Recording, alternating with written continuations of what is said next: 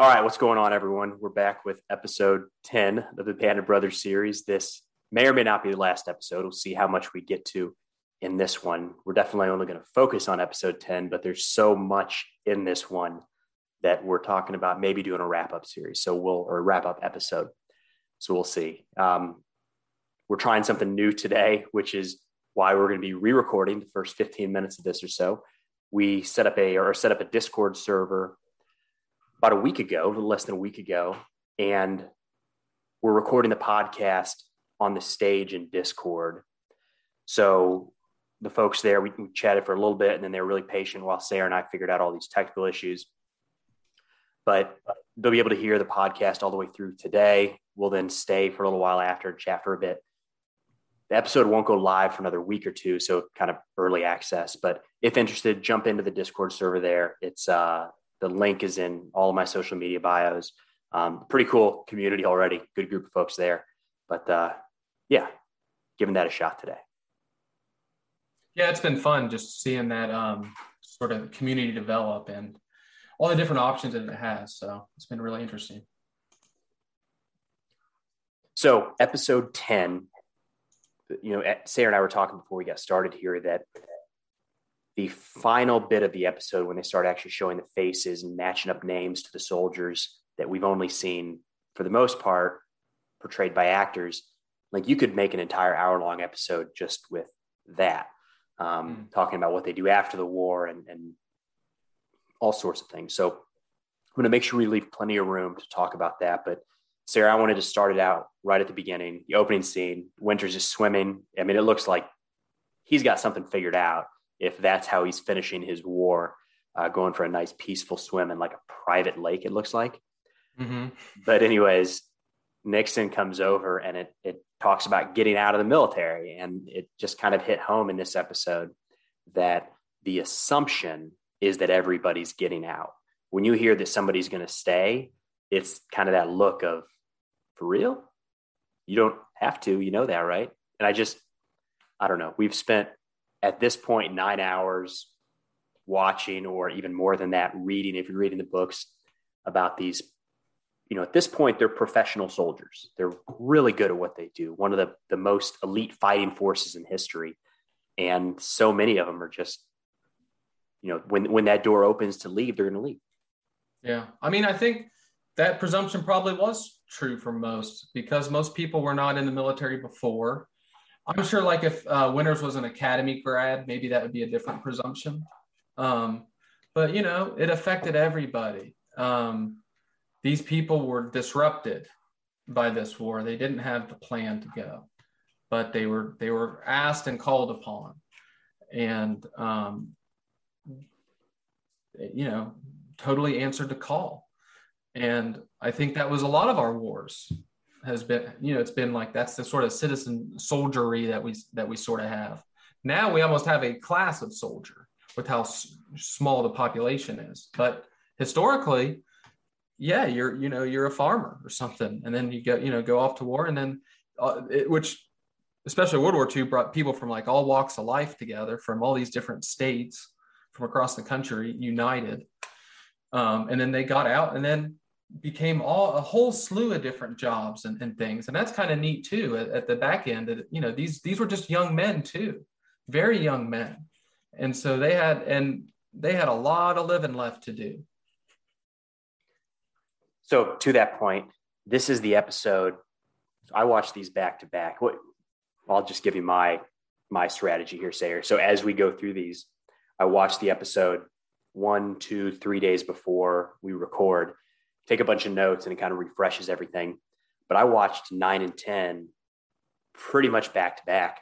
And there's some overlap between the two. I mean, they're both kind mm-hmm. of right at the end of the war. So I had a hard time remembering what happened in which episode. But mm-hmm. going back and looking, this is the episode where they find out that Germany has surrendered. Yeah. They were they were close to surrendering in nine.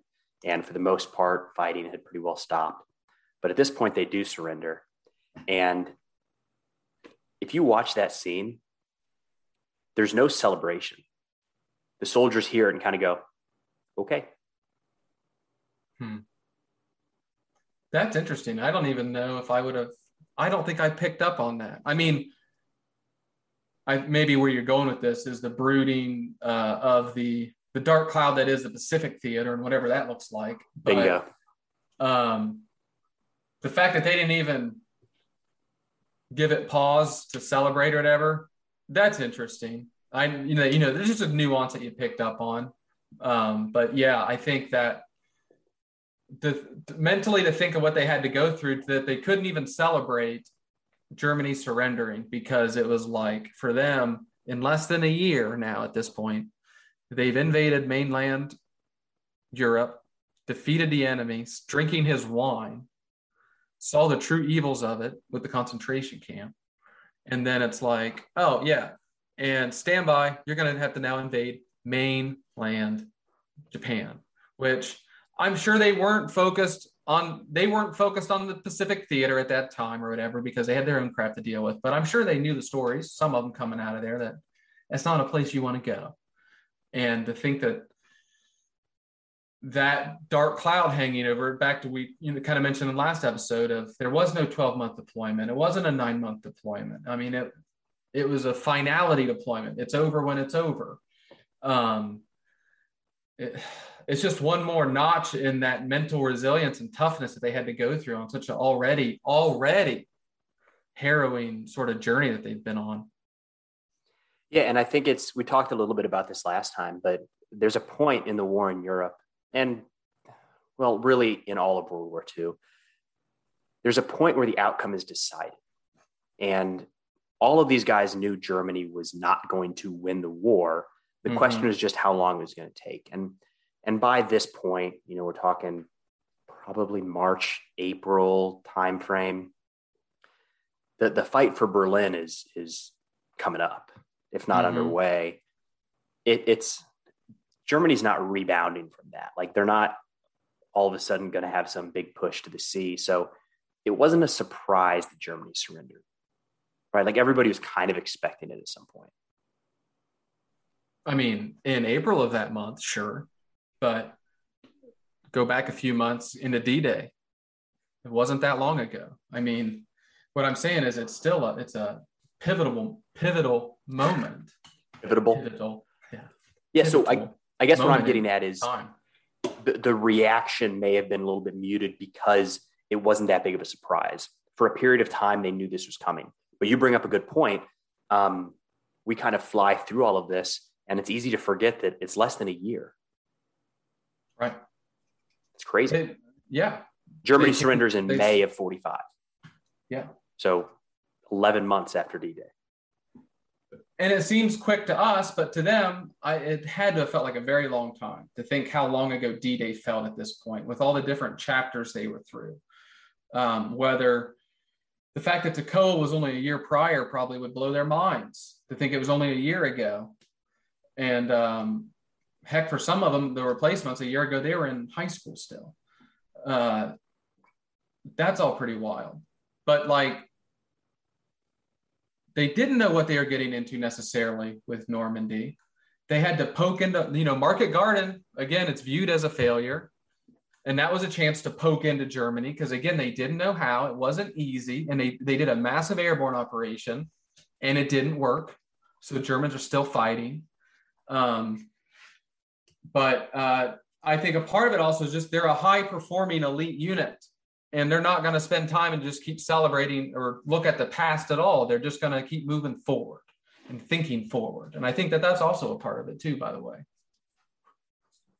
So I want to get to there's a, couple pieces here around that looming fight in the Pacific to where there's almost like no time to celebrate, right? There's a little bit of singing, there's a little bit of joy for sure, but I can't pass up the opportunity to talk about when they're trying to get to the Eagle's Nest, Hitler's mm-hmm. hideout in the Bavarian Alps. Not hideout, that's not the right way to put it, but um, I think they actually refer to it as maybe not.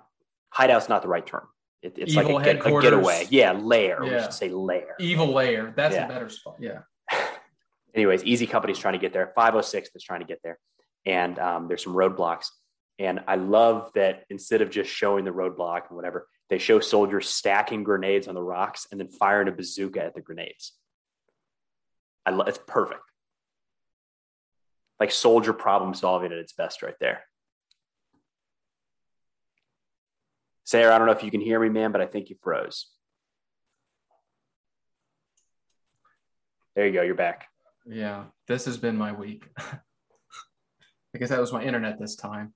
Um, no, but you were talking about the they were just lobbing, they were blowing up grenades with rockets, basically. Perfect. Yeah. I was even looking at that like, don't do that. Just don't. Not this late in the game, guys. Don't be doing. you know, don't. It's just not worth it. Be patient. You'll get there. Um, and you're right. They're very nonchalant. And but I, by the way, I get it. You become very comfortable with those sort of things, and it's very it, becomes very normal. So watching it, watching it is like, whoa, they would use a bazooka like that. But for them, they just they've been around it for so long that using grenades as a tool is yeah, why not? Yeah, I remember in in Afghanistan when we first got there, C 4 mm-hmm. right? It was like got to be very very careful with this stuff, and only a few people could touch it. and got to have all this experience.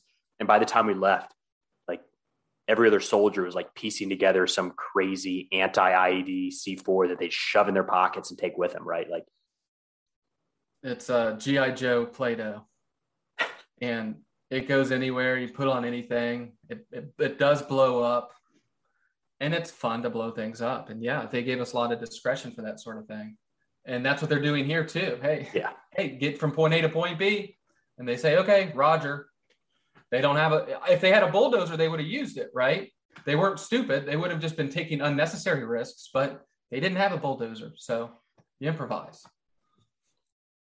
Let's talk about Winters. Um, this is about the time that he volunteers to go to the Pacific. And I don't know the numbers of how many people did that. Mm-hmm. Um, they, I do think the series, or not this, you know, it makes it look like anybody could just raise their hand and go. I think the general he was speaking with um, kind of addressed that a little bit, where he said, I took this meeting out of respect for your record. Um, mm. I don't think that was very common. I don't think, no matter how strong a soldier was or leader was, that they could raise their hand and say, Now I want to go to the Pacific. That's just not generally how the military works. Um, somebody else is going to make that call for you. But Winters tried. And the idea of your men have earned the right to keep you. Anyway, Sarah, I want to hear your your thoughts on that concept, volunteering to go, and then the decision. I I think it's real interesting, like uh, seeing a senior senior leader taking care of soldiers. You know, because I don't know a lot of time.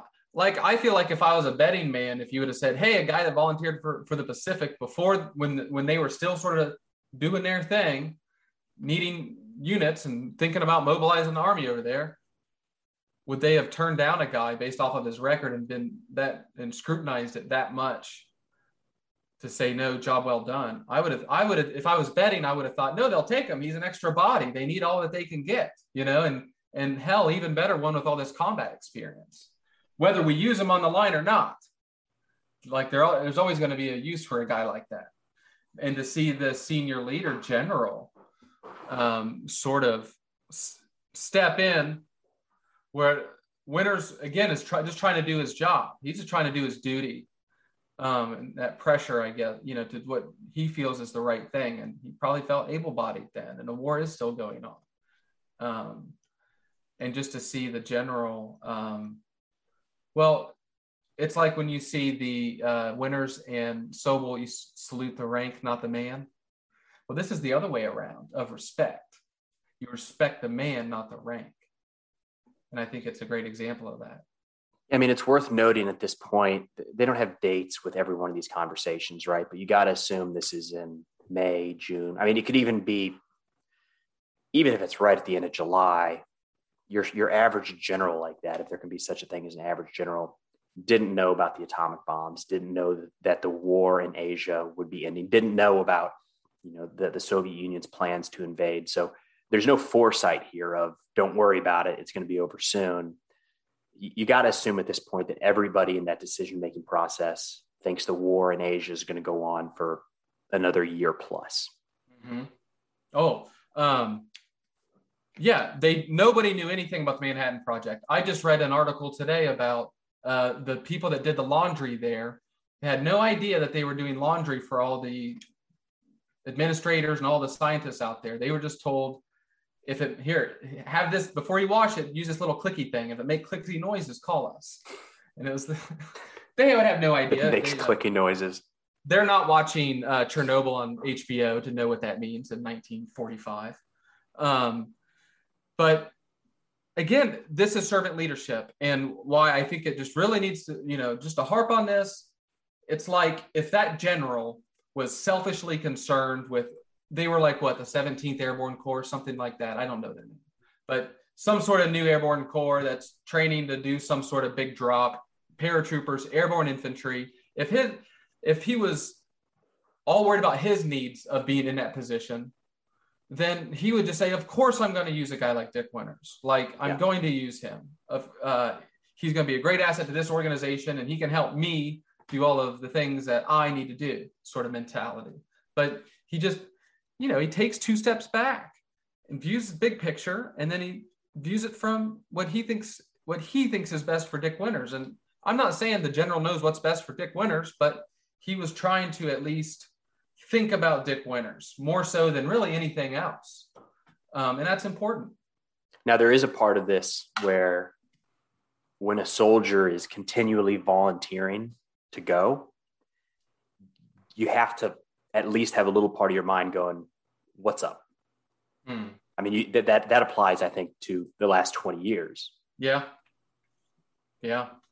Like, e- even if they're really good and could be an asset to the unit, there's you know, you got to have the question in your mind is it best for this person? Is even best for the unit? If somebody's going on, you know, to take it modern times, somebody's going on six deployments in a 10 year window, like, hey, that might not be best for everybody involved, including the soldier and the people that he's working with downrange. Even if he's good, like that sounds like a breaking point waiting to happen.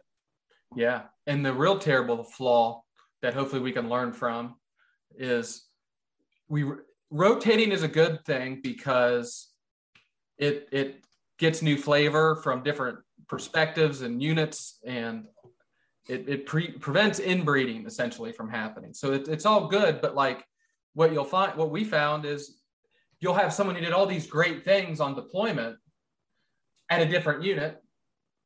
Um, and then they come back and then they've done multiple deployments because they sort of had that mentality but then they can't kind of hang um, they can't hang with regular guys and then they get kind of like kicked to the side.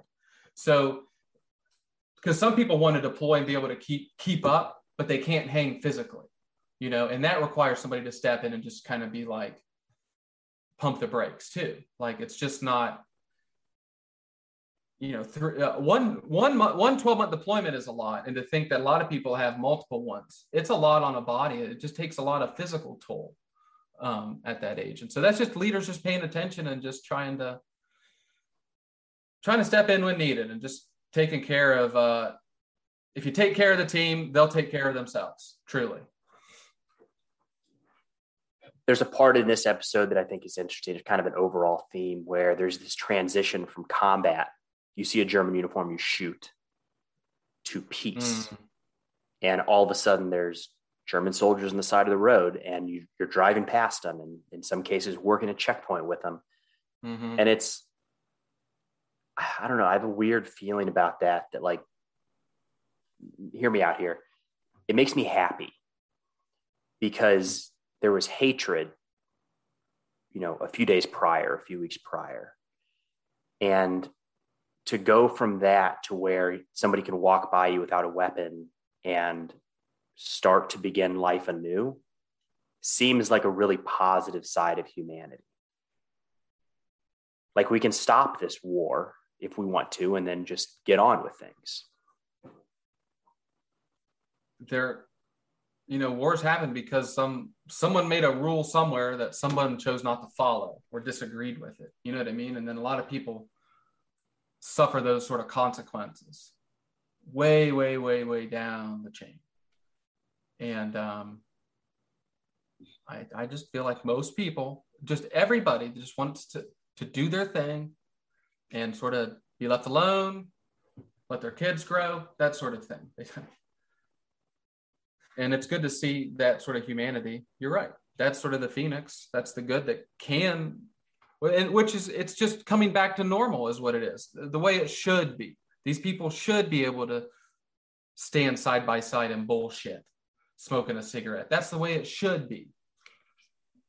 Now, you know, they, they show that, but they also show the other side of it too, where Webster, Liebgott, and one other soldier, I can't remember, essentially go hunting, right? They're, they're trying to find a guy who, you know, they heard from a guy, third hand or whatever, that this, this guy living in this cabin was the commandant of a concentration camp, and they go out there and they kill him. Mm-hmm. Um, that's just illegal. Right? There's no other way to frame that. That's that's that's an execution, right? Um, yeah, and that certainly happened too. And not to, you know, I'm, this isn't justifying what they did, but it's the other side of. Um, for some people, they can just turn that off and say, "Got it." Now we're. It seems like Webster's that way. He seems to turn it off pretty quickly and say, "Okay, now we're not fighting the Germans. Got it." Yeah it, it, it's understandable that other people can't turn that off as quickly. That doesn't make it reasonable or justifiable to do something about it. Um, but I can I can see where that challenge sits. I mean, they. I could also see it not being the case, especially this quickly of a turnaround after, because they did liberate a concentration camp. So they did see that firsthand. They didn't hear the stories; they saw it firsthand. And at what point do you um, associate that with all Germans? I mean, what is the sentiment? Are they thinking everybody knew? They all knew the whole the whole country was in cahoots. They all knew. Is that the presumption that you would have and blame? You know, or you saying, well, actually, it was only certain pockets, and you know, I don't know what they would be thinking at that time, but I could easily think that the former would be true. Just a blanket, the whole country, civilians, every. How could you not know that this was going on?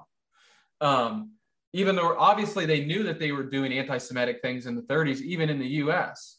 Um, so it's like how they didn't.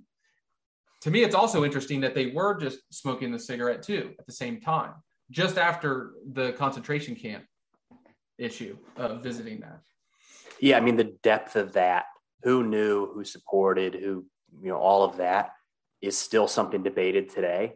Right. There's there's no so for for your average private in 1945 i mean there's no there's no telling what their assumptions were about oh yeah. it, it could have gone in any direction right a year of a year of combat and then each day their eyes are opening to a world that they didn't know existed they're like what what what every like they're learning this information of um this world stage of what's all occurring on top of again the, the whole trauma that they just went through like the fact that they're bright eyed now and actually see some sort of light at the end of the tunnel too.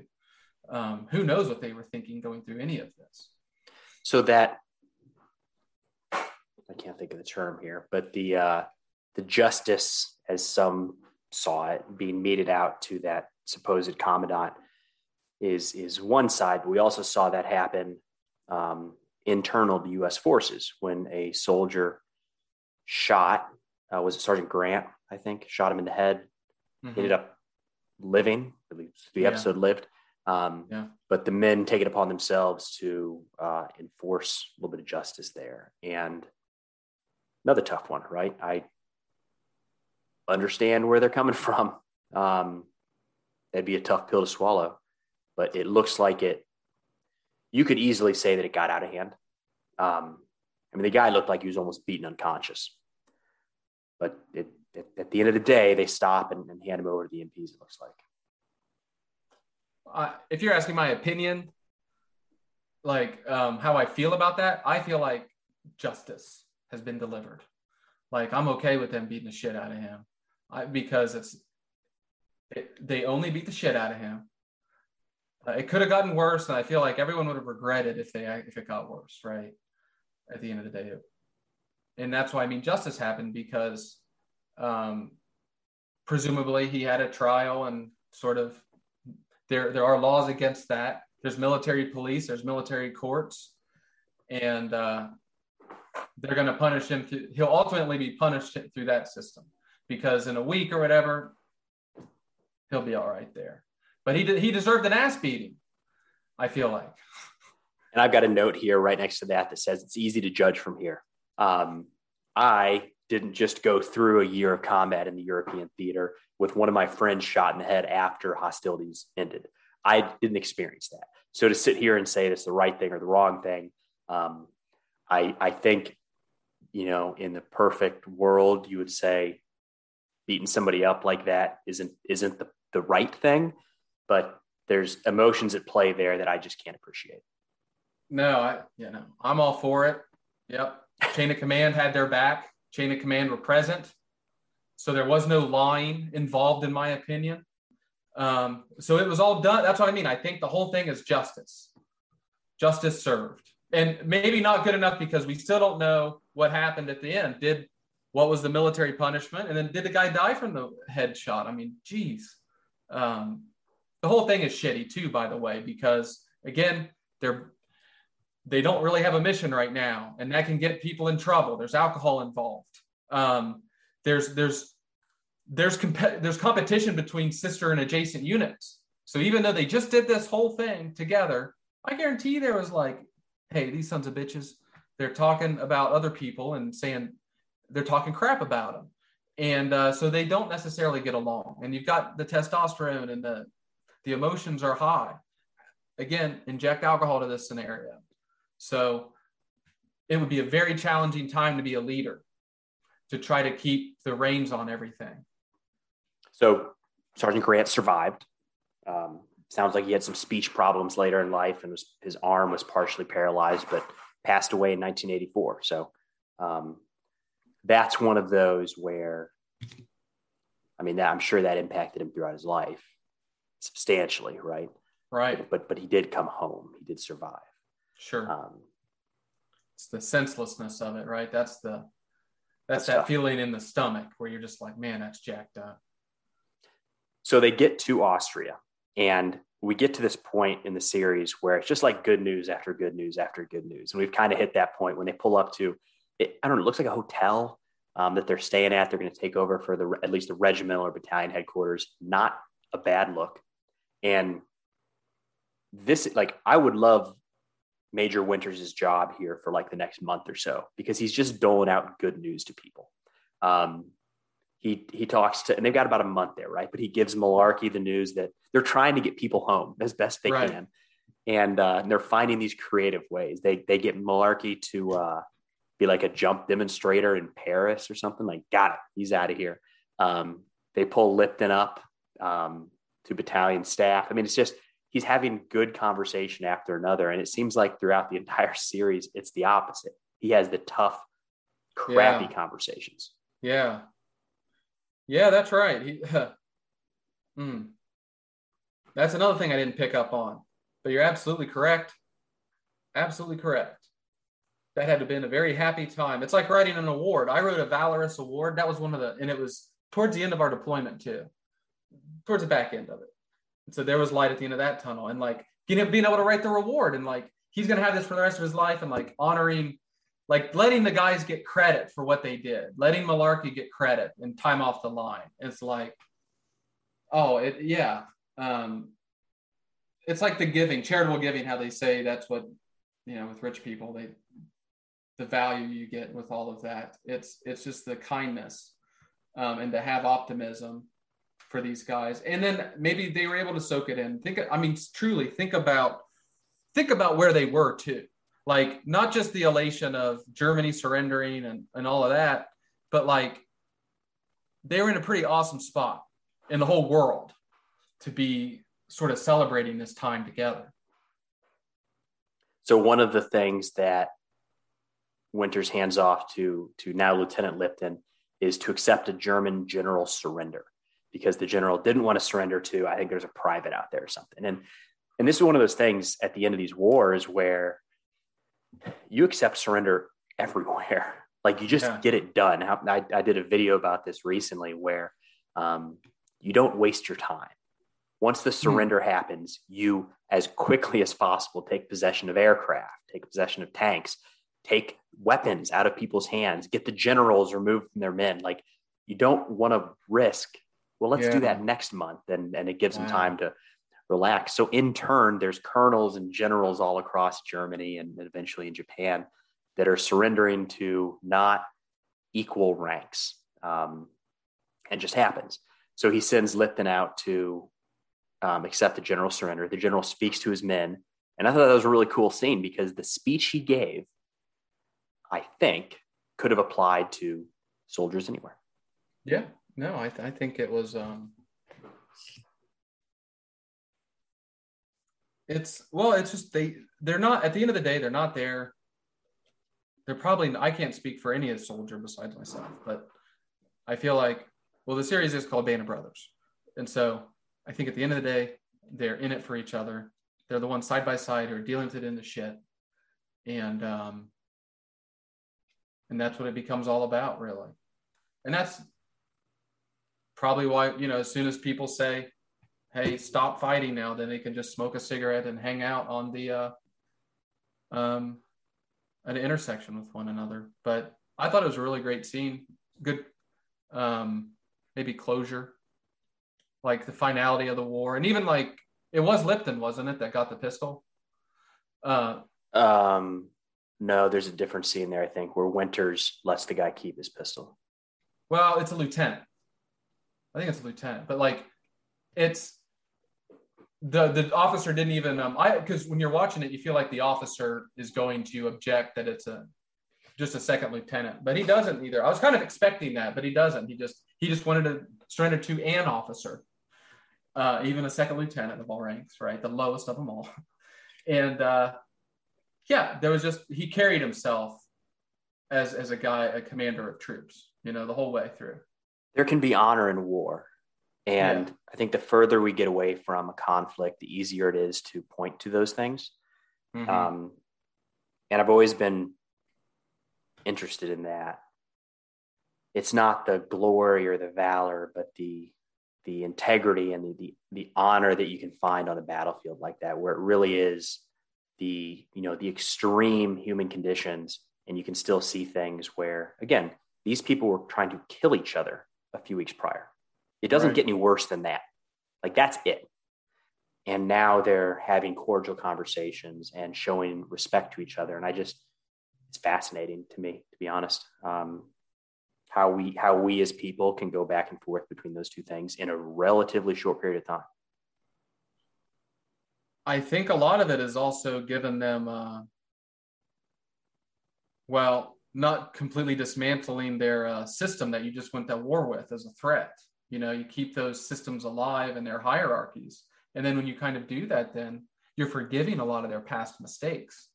But if you think about even like Civil War, they they had the Reconstruction phase, yes, but for the most part, people kind of just went back to uh, sort of back to business. There weren't a lot of like people going to jail over that stuff. You know what I mean? Like and there were German officers that went to jail, and yeah, but we all know, and we've been talking about. Nobody knows the true extent of what everybody was aware of at that time, including the U.S. government, by the way. But um, I think it's safe to say, not everybody that should have been prosecuted was prosecuted. Sure, that's probably pretty safe. Um, and a part of that, I think, is to keep the society going forward. Um, yeah, and yeah. every every conflict's different. Every outcome is different. Um, I think again, it it, it requires distance. Um, either that or this part of warfare is done because it doesn't seem like in the last um, little while that this is as much a theme. But we'll, I think that has to do with the freshness of it. My opinion. It's, but yeah, State Department stuff. You know what I mean? It's like that's their role. That's not that's not a military role, really. Um, that's a diplomacy, and I feel like yeah, that's I'm not. All I have is ideas. I would have no other. I would have no way to do it. Right? We're dealing with it in Afghanistan. The sort of regime change, the handover, um, continuity, who gets to raise the flag. It's there are no real answers. You know, it's there's a million different things and variables that can go right and go wrong. So as we get near the end of the episode here, all of the the way they show it is much of the companies together and they get the announcement that Japan has surrendered. Uh, little different emotions this time, but you can still see kind of a uh, head nod and, and keep on going because they're not home, right? This is a, a little part of a difficult part to discuss with war. Difficult because it varies so much, but when the war ends, it's not over. Um, this is a massive military that was stood up, and there's people that are going to remain in Europe for for a long time. Many of them will come home, but it's not going to be on the first ship back, right? We got to get the wounded back. We got to get um, right. there, there's a lot of things that need to happen, but it's hard to appreciate what that must have felt like hearing that the war is over, not just oh, Germany. Yeah. I mean, yeah, it would be interesting to go back in that time and just that feeling. But that always comes with a double edged sword because you will only get that feeling through great suffering. And what got them to that point, um, with how many they started with and then how few that lineup was at the end of it. Uh, even like with Compton playing, it's like you forget that because the episodes are quick turnaround, but he was off the line for months. I mean, he yeah. got pulled in Bastogne and uh and so they're I think it was really cool that they were able to he was able to link up with them again before you go home and everybody dismantles too, by the way, because kind of as we mentioned earlier, most people didn't stay in either. This was kind of there. Well, they were very great about the reunion thing as soon as they got back. Uh, 506 in particular. I think every, I think in 1946 they had their first reunion. I, I, I am pretty sure about that. I'll find that out. Um, but at that time, they probably didn't weren't aware of that. I mean, because they were from New England. I mean, just all the different parts of the country, and presumably they're all going to go back to those parts of the country and do their own thing, whatever that may be. And during this, this is the part of the show where they go around and show not everybody that's been in the series, but a lot of them, and and say this just this hit weird is the best way for me to say it they'd show a soldier and say, I think it was Liebgott, and said he went home and drove a cab. And then they show, I think it's Sergeant Randleman, and say he worked in construction. Hmm. And it's just like, you know, he worked in construction and, and, you know, or I think they said, and he's still doing it today. Or Liebgott work, drove a cab and died in 1992 or whatever it is. I'm making that last part up. But it was crazy. It's like, I feel like you got to know these characters, these, these soldiers, these, these real people so well and see you know some of their hardest times and then excel in the toughest of conditions and then we're going to summarize their life with drove a cab. It just felt weird. I i it's it i think it shows well the mix of these are citizen soldiers. Uh, they are everyday folk from all 50 states. Didn't matter who their dad was didn't matter what background they came from, how rich their parents were. Um, and they went off and achieved amazing things in incredible time and life in the world, really. Um, but it is interesting because then they do go back and you are 20 something and you've done all of those things. And then what, what do you say defines you then? You, I guess we're saying the profession, right? I guess the, the real job, quote unquote. Civilian uh, job. Yeah, and that's that was it. That was the buyout. Uh, and it, it wasn't know, raising family. It was interesting though. The one guy though, they uh, I forget which one it was, had like thousands at his funeral. They mentioned yes. that, and that was cool. And that has nothing. That's the type of cool stuff, right? That I don't care what his job was. Just to me, that's a testament of the person. I think that's a really cool uh, thing to like a, a nuance, special. Yeah, I mean, the more I think about it, it, it is everybody came back from that war around the same time. We'll just say at the same time. Mm-hmm. Everybody's war ended together, if you will. Mm-hmm. And when you go to apply for a job, you might be standing next to a Marine that fought on Iwo Jima, and a sailor that took landing craft ashore on D Day, and a pilot that dropped bombs over Europe. Um, everybody had stories, right? Everybody right. was involved, and everybody lost somebody or knew somebody who had been lost. So um, just interesting. You know, the further we get away from it, we can single out individuals and single out units and say what they did was was incredible.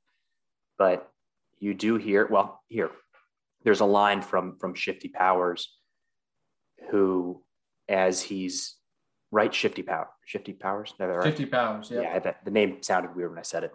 Um, he said, so we kind of move through, they, they talk about each one of the soldiers, and then they start showing them who were alive when this, many of them were alive when this was filmed, and they interview them throughout. So they actually, for anybody who hasn't seen the series, this last 10 or 15 minutes of the entire series is worth it because they show the faces that you've seen throughout and they put a name underneath it and say, This yeah. is Carwood Lipton.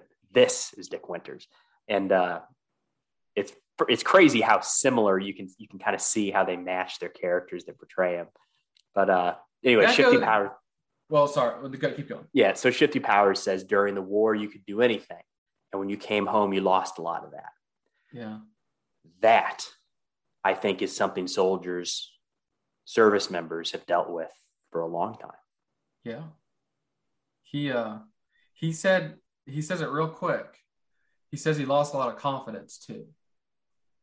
And uh, I relate to all of that. Yeah. Um, his words stuck with me. Again, I've seen this series a bunch.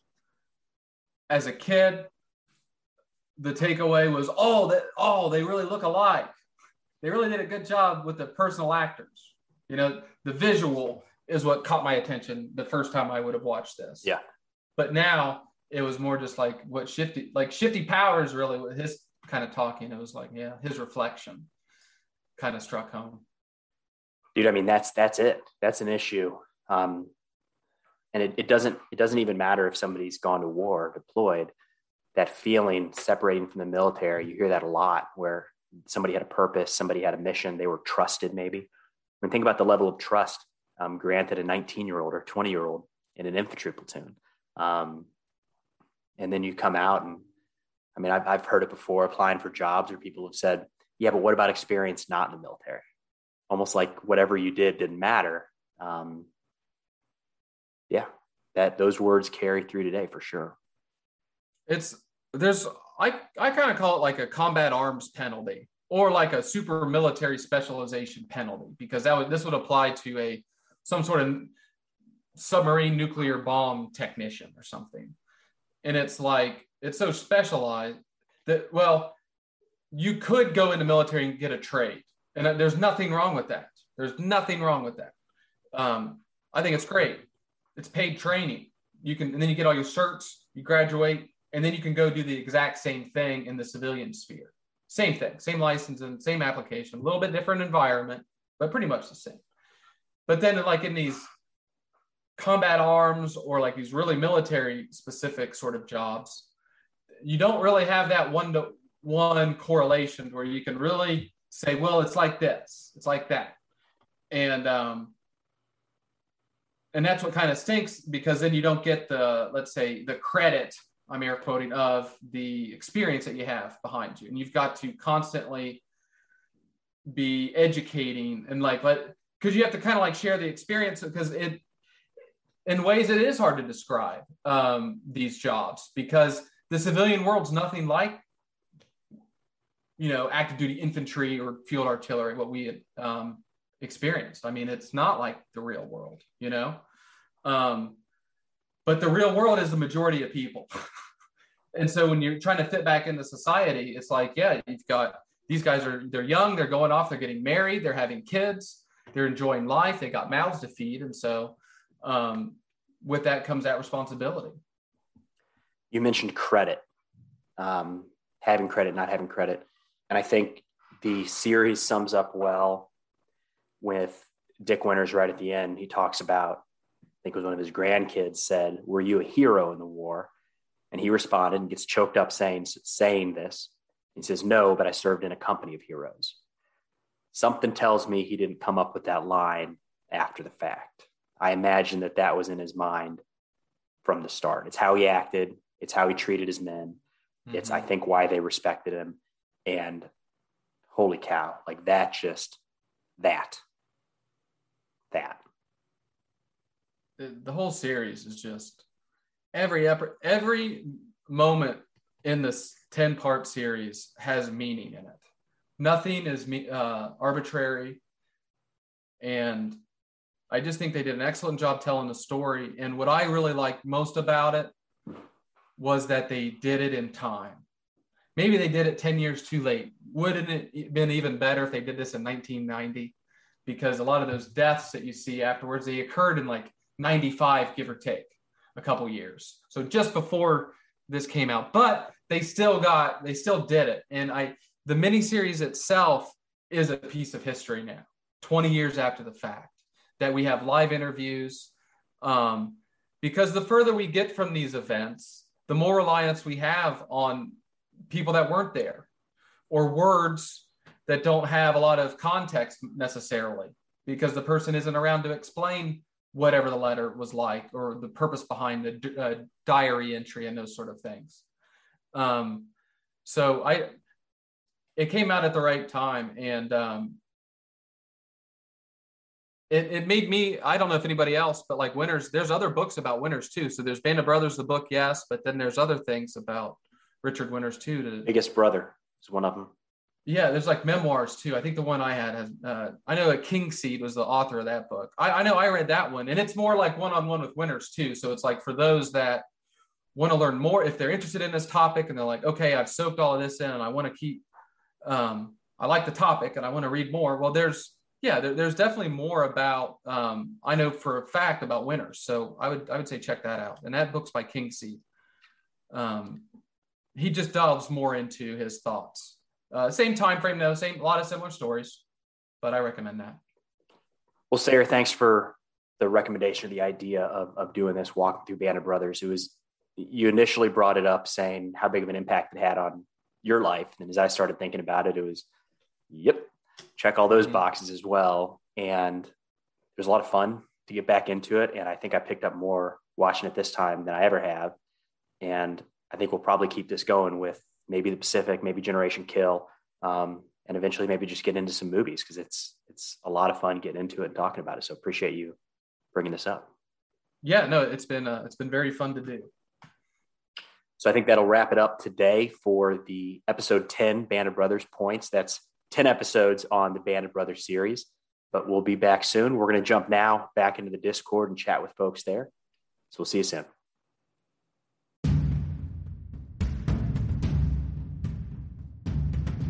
Hey, thanks for listening to War Stories. If you get a chance, it'd mean an awful lot if you could head over to Apple or Spotify or wherever you listen to your podcast and leave a review. It helps others to, to find the show. But thanks again for listening. We'll see you next time.